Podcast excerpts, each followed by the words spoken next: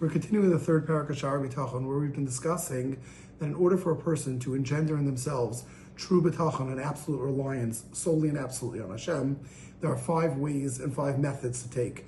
The first one we said was a person needs to internalize and believe and strongly understand that it is only Hashem that has all the 7 attributes and characteristics required of someone to be worthy of being relied upon. We're now completing the section of this first one. Ukuvar Ramaz HaChacham Ela Inin Hazeh. Shlomo HaMelech, the wise one, already hinted to this b'ma'amaro in his statement when he said in Kohalas, Lakol Zman Va'is. There is a specific set time for everything. L'chol Chefetz Tachas Hashemayim, for everything that someone wants to take place, everything that's going to take place under the heaven. V'yachar Kach, and after Shlomo HaMelech said this, Zochar Mehem Esrim Ushmonim Yonim. He specifies and spells out 28 different things. And this is where Shlomo HaMelech says, and Abinu Beinu is going to take little pieces of it. Eis laledes ve'eis lamus. There's a specific time for a person to be born. There's a specific time for a person to die. Ad amro, until he completes his list, and he says eis milchama ve'eis shalom. There's a time for war and there's a time for peace. So we see that there's set every single thing when and how it's going to take place, whether it's birth, whether it's death, whether it's a time when there should be war going on in the world, or there's a time when there should be peace going on in the world. V'amar, and Koheles, Shlomo HaMelech also says, Ki eis v'fega yikra es kulam. The time and the fate will cause everything to take place. Every single thing is set in motion by Hashem.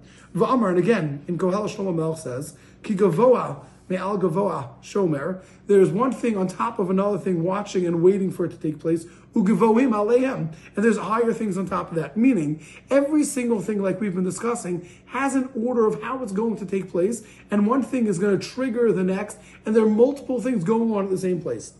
V'alichos dinei habore yisala. And the ways of the laws of how things are going to take place, habore yisala, of Hashem, the one above, Yoser Na'alamos Va'amukos. They are very, very more so hidden and deep, Ve'elyonos, and high and elevated, Mehagel Yedeas Chalkan, from us understanding and trying to figure out each individual item. Meaning, we're saying there are multiple levels of everything taking place. There's one thing, and then the next, and then the next. Each one of those things we can't understand and fathom. Kol shein klolon. Certainly, if we can't understand each and every individual piece that's taking place, we're not going to understand the entire big picture. And again, there's another pasuk in Yeshaya. It says, Ki gavu shamayim me'aretz. The heavens are elevated above the earth. Kein gavu derachai me'darchichem. So too are the ways of Hashem way above and elevated our ways, as well as the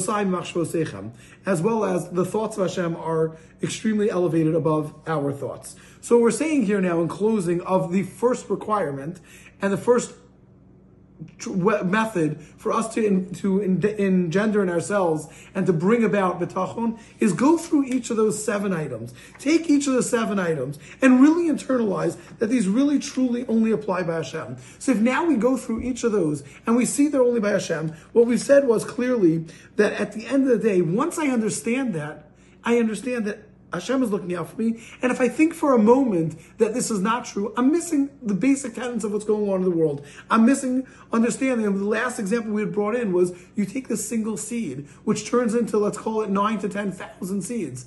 That is how every single thing is so calculated and so perfect. And we see clearly every single thing. So now if we try to change anything, we're just being foolish and wasting our time, and we're going against how the world has been created. So step number 1 is think about it, internalize how Hashem clearly and absolutely runs the world. Hashem loves us. Hashem knows what's best for us. Hashem is looking out for us. Hashem has been there with us at all times, etc. When we start internalizing those things, Hashem is the only power. When we realize that everything is way outside of our control or anyone else's control, and the only one who has the control is Hashem, then we start bringing about true Bitachon and soul and absolute independent reliance only on Hashem.